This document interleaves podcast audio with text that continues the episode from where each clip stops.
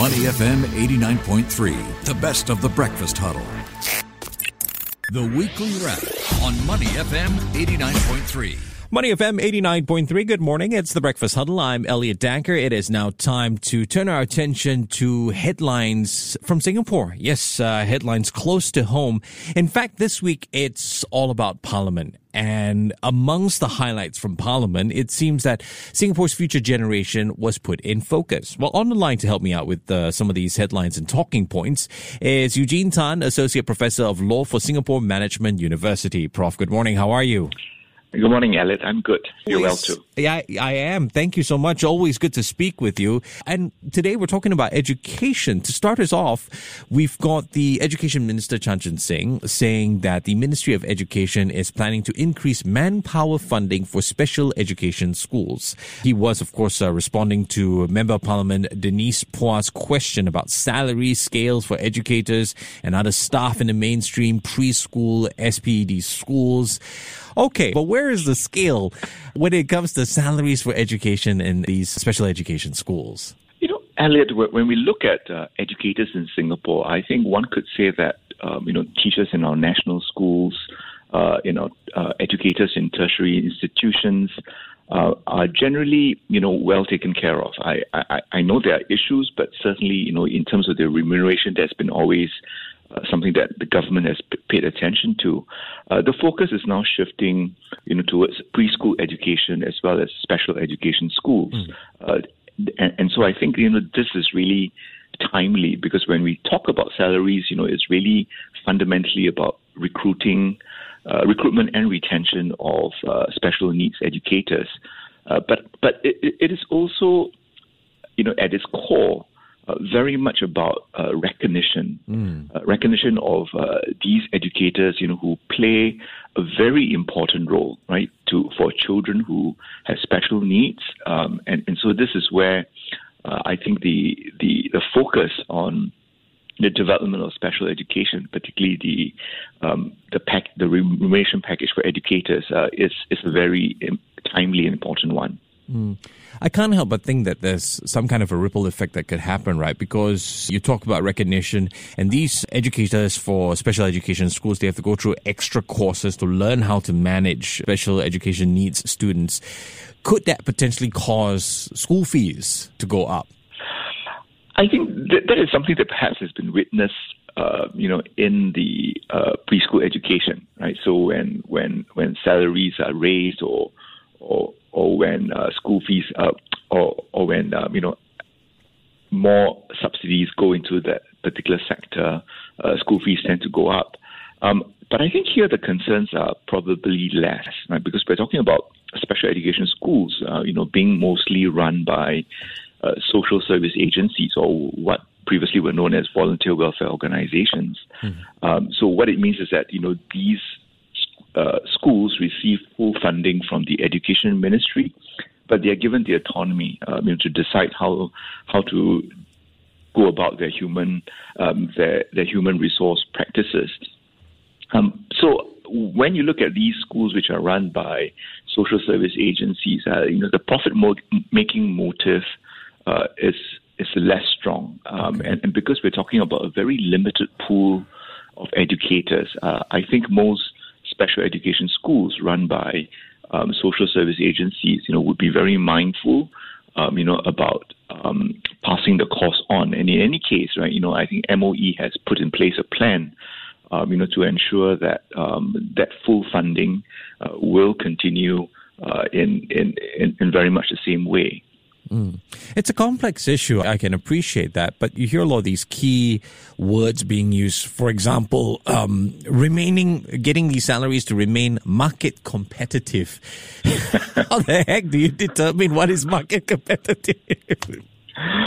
I, I, you, you know, Elliot, when when the government is providing, uh, you know, the, the, the bulk of the funding, if not all the funding, um, let's say for um, special education schools uh, or let's say in terms of the salaries for educators there. I think what it means is that um, you know the salaries must certainly commensurate with mm. the uh, educators' contributions and skills as well as their experience. Okay. But but it also speaks to ensuring that uh, their salaries don't lag behind, um, you know, their their counterparts. Uh, and I think increasingly there is a sense that, um, you know, is is perhaps not enough to just compare against.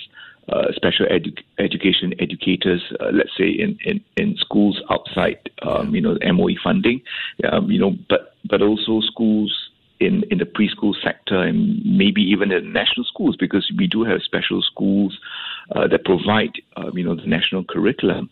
But it also means that um, you know salaries cannot lead the market. Okay. Um, you know, so so I think here it's it's I, I, I know it's it's it's it's a term that that that con- continues to, to, to confound people. You know, what does it mean to be market competitive? Mm. But I think it means, you know, I, I would like to look at it as you know giving a, a, a proper recognition to, to educators. Yeah. I mean, to be fair, it takes a special breed to be a teacher. I mean, the kind of patience and it's a calling in that sense. Because if you think about it, also, like, even to get into one of these special education schools, it's also not easy. And that you know, does pose a bit of a problem, unfortunately, in light of the inflation picture or potential recession picture for a lot of parents out there. No, no, definitely, Elliot. I, I think when, when you think about the, the relatively small pool of special education mm. educators, you think about the demanding nature of the jobs, mm, right? Because yeah. uh, in national schools, one could say that the students' needs are, are largely homogenous, right? But when you look at special education, right, children with special needs, um, you know, no, no, no child is, uh, you know, the, the, needs are not so hom- homogenous, um, you know, so and the and the demanding nature of the job, you know, the the, the emotional energy that's yeah. invested. Yeah. Yes, I, I think it, it, it's it's it's timely, you know, that we're put, paying more attention. And, and I hope we, we don't take our eyes off this ball. Mm, hopefully, this progress as well. Prof, the other issue that was brought up that which caught our attention, Senior Minister of State for Communications and Information, Janil Puthucheary, is saying that the Ministry of Communications and Informations has proposed an online safety bill that will require social media services to put in place additional safeguards for children. What do you know about this bill as far as details are concerned, and what kind of measures are already in place right now? I think when we look at the online safety bill, uh, you know, they seek to to add to self-regulation, which has been pretty much the the norm, uh, not just in Singapore, uh, you know, but in many other countries as well.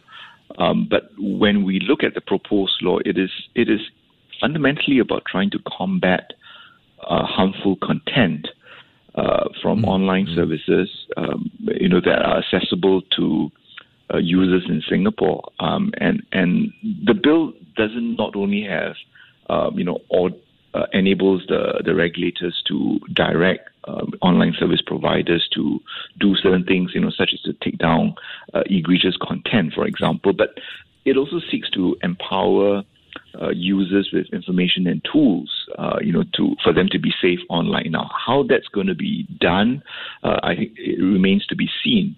Um, but the bill also seeks to um, provide for codes of practices, right? Okay. And I think here there's a recognition that laws alone are not enough, um, yeah. you know, and, and that we need to take on board or bring on board, um, you know, the the online service providers, right? Because they are, e- even if we regard them as being part of the problem, you know, to put it a bit bluntly, okay. uh, they are certainly also part of the solution. Mm. It'd be quite interesting as well. I mean, to see how some of these big social media companies, which have HQs here in Singapore, react.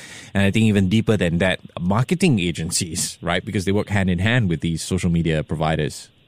Uh, I'm certainly confident, you know, that that the regulators are aware of this. Um, you know, but the, the the question of online harms, you know, is is very much a global issue now, yeah. right? Uh, I, I think, you know, we all know of, uh, you know, online harm that, that has been caused, right? Yeah. Whether we're talking about vi- violent content, um, uh, content that is uh, uh, sexually exploitative. Mm. Um, so, so I think here, you know, the social media companies are certainly aware of that. I think they also know that it is in their enlightened self-interest uh, you know, to self-regulate and also for for legislation, um, you know, to to recognize that. Um, and and so because I think they too want their you know the number of users to grow. Uh, mm-hmm. Uh, they too want the online space to be one where uh, people will feel safe.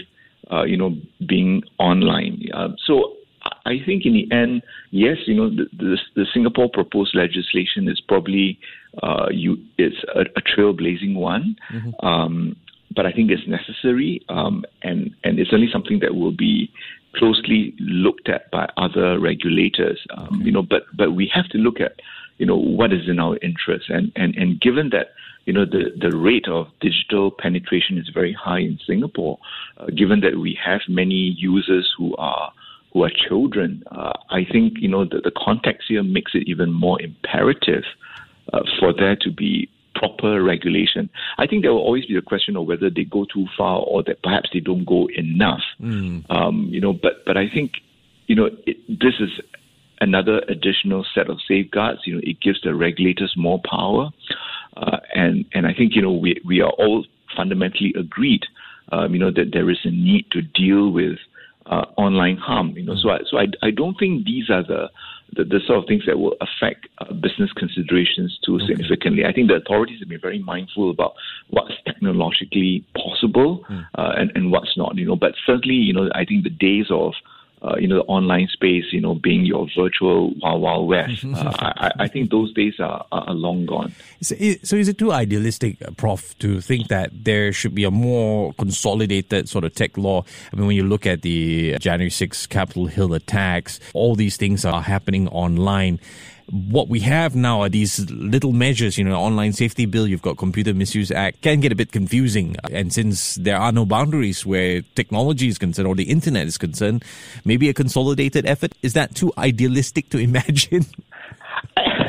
Sorry. I, no, no, Elliot. I, I think I think sometimes yes, you know, we, we we might take the view that anything to do with online space, you know, maybe that should be a all-encompassing uh, legislation. Mm-hmm. Um, you know, so so my understanding is that this online safety bill, will, you know, will add to the Broadcasting Act, and certainly when you talk about online harms, you know, we, we have fake news, you know, which is dealt yeah. with through POFMA. You know, you talk about foreign interference, uh, you know, through uh, uh, coordinated uh, media campaigns.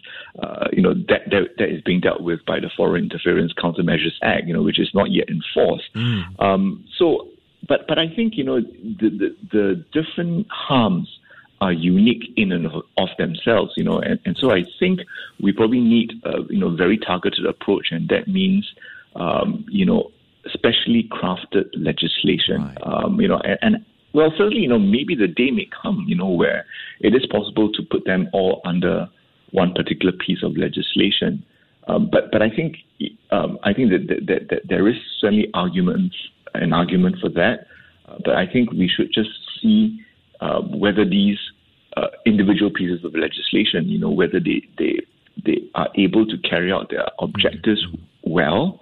Uh, if the outcomes are good, you know, then it may not be necessary to have an all-encompassing mm. uh, legislation. But I think there's something that that uh, MPs will raise when, when the bill is debated. Um, you know, we're dealing with multiple types of harms, yeah. um, and, and the question of you know how how best you know can we deal with them? Um, you know, so legislation is, is one prong, uh, education is another, um, and certainly we need to, to bring on bo- on board you know the social media uh, services providers. Yeah.